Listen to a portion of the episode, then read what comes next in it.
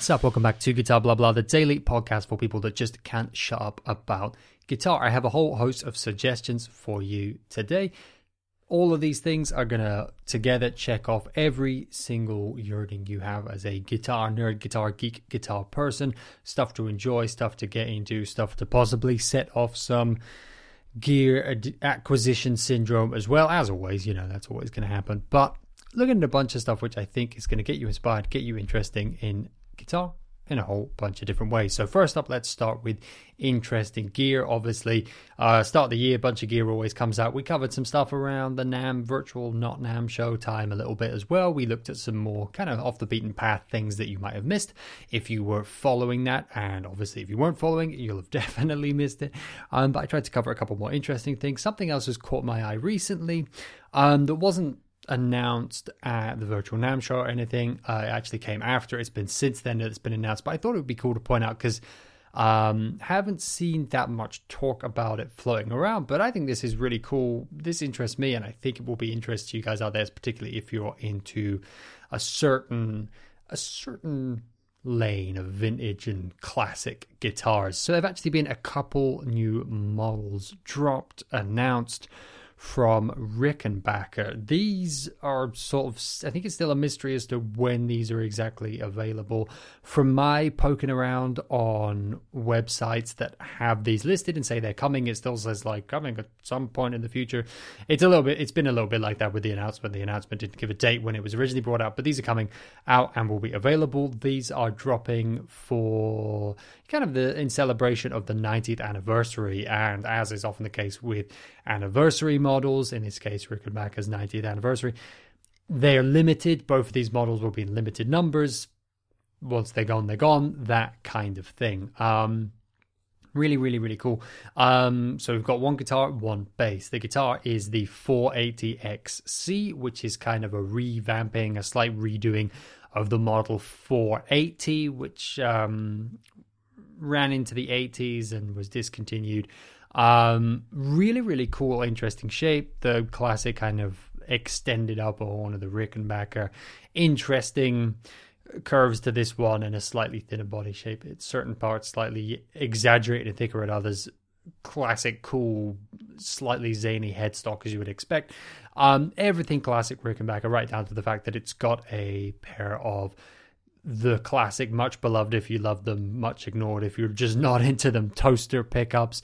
Uh, apparently, these are, yep, just classic hot wild toaster pickups. Gives you everything that you'd want in an anniversary model. It makes sense. It's bringing out something that's not in the lineup right now, but hitting all the notes that anyone who's into Rickenbackers will be into. So if you're into Rickenbackers, if you're into something a bit different, or you just like things with a retro feel to them, you're definitely going to want to check out the new 480XC because it's really cool. And also, if you're into uh, cool bass guitars, obviously Rickenbacker will be something that catches your eye, I would assume. Um, obviously, they're not for everyone, but uh, they've also brought out the new bass model for the 90th anniversary, the 4005XC. 4005XC.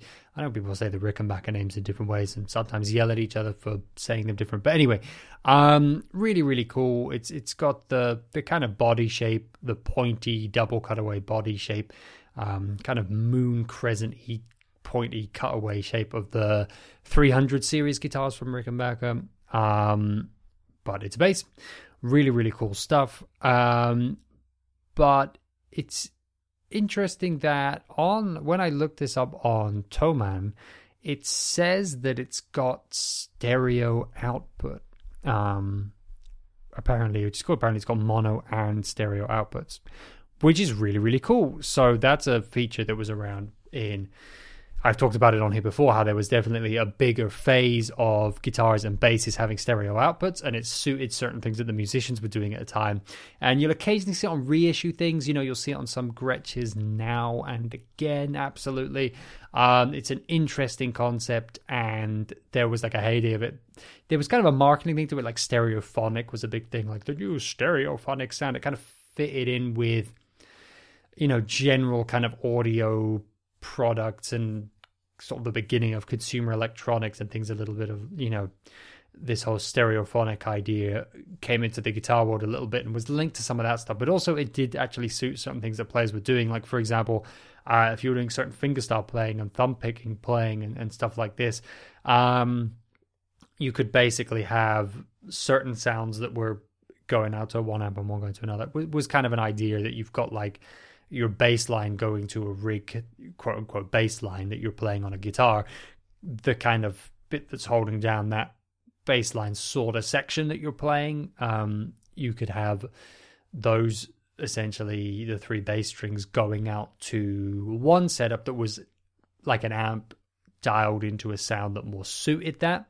And then the other strings were going out to a setup that suited what you were playing on those strings. Um, the kind of more melody parts over the top of it kind of thing. Um, there was, yeah, there were certain things that players were doing where that did really make sense, which is why Gretsch developed it. Um, it's kind of off the back of uh, a lot of the work that Ray Butts did um, with his pickups, and he actually had his own ideas for doing stereo pickups, and then the idea at Gretsch came from Jimmy Webster taking Ray Butts's pickups and and developing them into the stereo idea.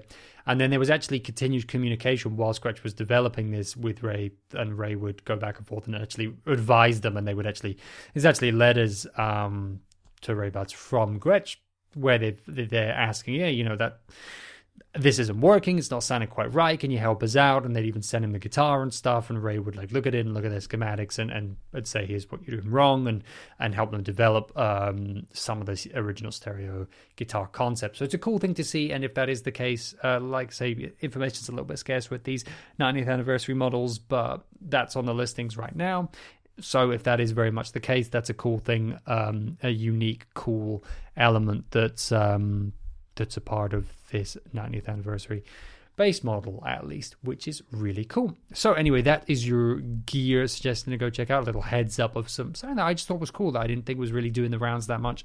I think Rickenbacker are one of those brands where it's a huge brand name, like we all we all know it, we're all aware of it. We can picture models in our head right now. Um, you know, even the brand logo and everything, and yet uh, they're not they're not really on it with social media. They're not sending guitars out to a bunch of people or basses out to a bunch of people. They don't really get involved. Um, they don't really interact in that way. I know that they you know they they'll they do what businesses do and they make their own content online and have stuff on there. Um, but uh, I don't think they are really interactive and involved in the community in the guitar community in this way. I don't think they they talk to to websites and YouTubers and and players that are very active on these new media places. So I think that's why it gets missed. I I, I feel like I don't hear anything from them for a while. I, if you are a Rickenbacker fan, you'll follow what they do and you will absolutely hear about it. But as someone who absolutely thinks um, Rickenbacker is a cool brand and does cool stuff, um, you know, not actively going out there to keep an eye on it, I definitely miss out on probably most of the stuff that they do or anything because I, I don't think they're really in there in the community. So I thought it'd be cool to point out, seeing as you might have missed this, and it's cool stuff, something a little bit different. Anyway, moving on, I got some reading to suggest for you. I know not everyone is into guitar long reads or whatever, but I think you're going to enjoy this one, um, even if you're not usually into it. It's got a lot of fun. It's got a lot of flair. It's got a lot of, um, you know, a lot of elements that make this a, a, real fun read as a long read, even if you're not into guitar stuff. Just trust me. Um, and that's no surprise because this is the first article in the new series for guitar.com from Josh Scott. That's right, Josh Scott of JHS Pedals. You might watch JHS Pedals yeah, the J the JHS pedal shows it's called on the JHS pedals YouTube channel, or you might just buy JHS pedals. You might just be a big fan of um of the pedals. If you are a fan of JHS pedals, obviously this could interest you anyway. But I think particularly if you are someone who watches the JHS YouTube channel, um, you know the you know there's a lot of fun and there's a lot of lightheartedness to the presentation, but also a huge knowledge base in there. And um, all of that's absolutely right here in this article. It's called Electricity Meets Guitar How We Turned a Lightning Bolt into Rock and Roll. I've linked it in the description of the podcast, so you can just click on that link and go and check it out. Absolutely worth your time reading. Um, as the title kind of gives away, it puts it on Front Street right there. This is kind of delving into the history of guitar, delving into all sorts of fun anecdotes and interesting threads through the the beginning of the history of the electric guitar and much before that, um, pulling on Josh Scott's massive knowledge base that he has. Um, that, like I say, you'll be familiar with if you watch the JHS pedal show stuff on YouTube. So that is linked in the description. I'm not going to go through it and give away uh, what it's all about. You know, it's not about giving away. It's not like a suspense thriller novel or whatever. But like, um, you know what I mean. I'm not just gonna go and like give a bad improvised regurgitation of what's in there. I'm just gonna link it, and if that sounds cool and interesting to you, all you do is click on the link in the description of this podcast. You go check it out. Super easy. The last thing I want to suggest is our music suggestion for the day. And this is, yeah, one of these ones where I don't just suggest a track. I'm suggesting something that gives you a little bit more to get your teeth into. Um, and I, I think this kind of goes beyond just a, I say just a music suggestion. What's more awesome than listening to great music? What's more powerful and inspiring and all that than music? So I don't mean to diminish that, but kind of goes beyond that and is a suggestion you know, in its own right for lots of ways, um, which I think is cool. This is a performance and interview video. It's from the live on KEXP stuff, um, which is actually doing an at home series, obviously, through these stupid, crazy times that we're living in. They obviously do fantastic. If you're not familiar with the KEXP stuff, then just suggesting the channel right now is going to be great for you go check out because the amount of amazing uh, live performances and sessions and stuff that they have on there is insane. You could just spend I don't know, probably forever watching their videos. You know what I mean? It's there's tons of great stuff on here if you've not come across it before. Um, the particular one I'm suggesting today, like I said, is from the At Home series, which is great because it has um, interviews interspersed with the performances.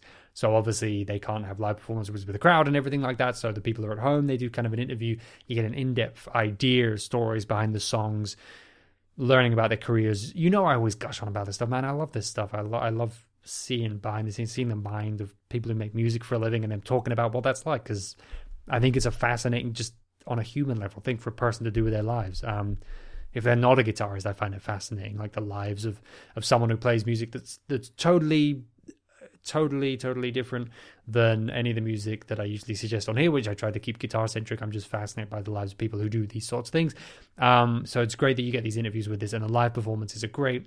I'm always tr- trying to suggest live performances at the moment, as you guys know, because I feel like we're all kind of missing live music and missing that energy you get from watching live musicians. And um, the people out there making great sessions like this and finding a way to do it, even in the crazy times like right now. I think that brings a bit of that energy. It gets me inspired. Um, you know, just from the fact that, you know, even if we're not going to going to gigs that much in normal times, like we're missing out on elements of the kind of the energy and interactivity of these sorts of things. And I think these great videos like this kind of make up for it and do go a long way towards giving us something exciting and interesting. And a long video like the one I'm suggesting right now, you know, you can kind of, you know, make a coffee or get a drink of your choice, whatever, and sit down and enjoy it and make a little bit more of an event out of it than just, you know, me suggesting um, a YouTube video in general, um, which is cool. So this is the performance and interview from the KEXP at Home series with Julien Baker. Um, if you don't know Julien Baker, then I'm doing you a favor in that regard as well, suggesting uh, new artists for you to go and check out. But even if you are familiar uh, with Julien Baker, uh, you, yeah, you, you're going to want to check this out anyway because great performances. And like I say, you get all that information of, of, of, everything behind the music and around the music and and you kind of learn a lot um, through the interview as well so i've linked that as always in the description as well so you can check that out alongside checking out the josh scott article which is great and you know again if you just want to find even more cool guitar stuff like that guitar.com great place so you'll find even more great stuff on there. Anyway, that's it for today. Go enjoy that stuff. Hopefully, it inspires you, gets you picking up the guitar, playing a bunch. That's what it is all about. Make sure you take care of yourselves, take care of one another, and as always, I will catch you again tomorrow.